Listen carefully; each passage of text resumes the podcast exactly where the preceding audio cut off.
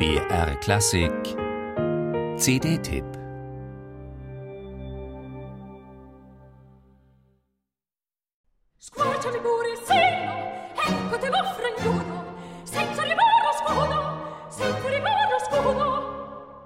Egal, ob man nun an Elizabeth Taylor oder Monica Bellucci denkt, der Name Cleopatra löst bei Filmfreunden positive Reaktionen aus.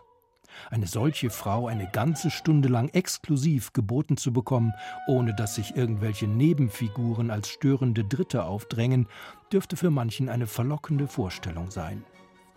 Ressortbedingt liefert die Schweizer Sopranistin Regula Mühlemann auf ihrer jüngsten C D keine Studie der Filmfigur, aber die singende Bühnengestalt in diversen Opern der Barockzeit ist auch nicht zu verachten.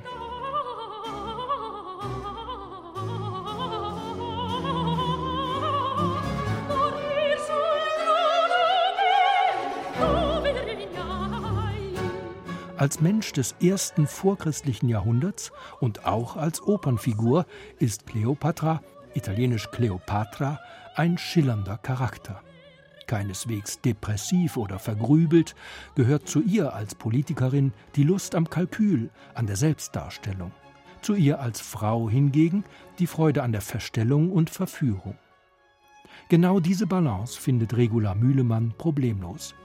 Mit barockem Affekt lassen die verschiedensten Komponisten Cleopatra Situationen durchleben, die denen eines Schiffes ähneln, das im Sturm auf hoher See beschädigt wird und doch den Hafen sicher erreicht.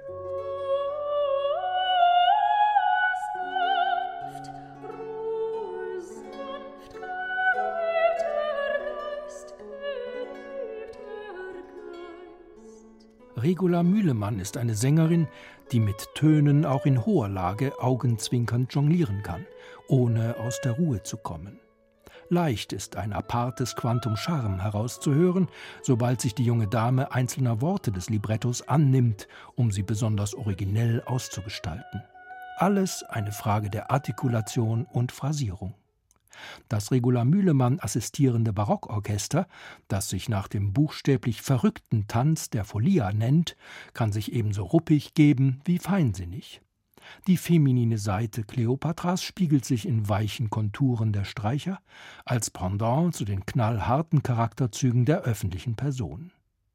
Hervorhebenswert ist unbedingt auch der Repertoirewert der C D.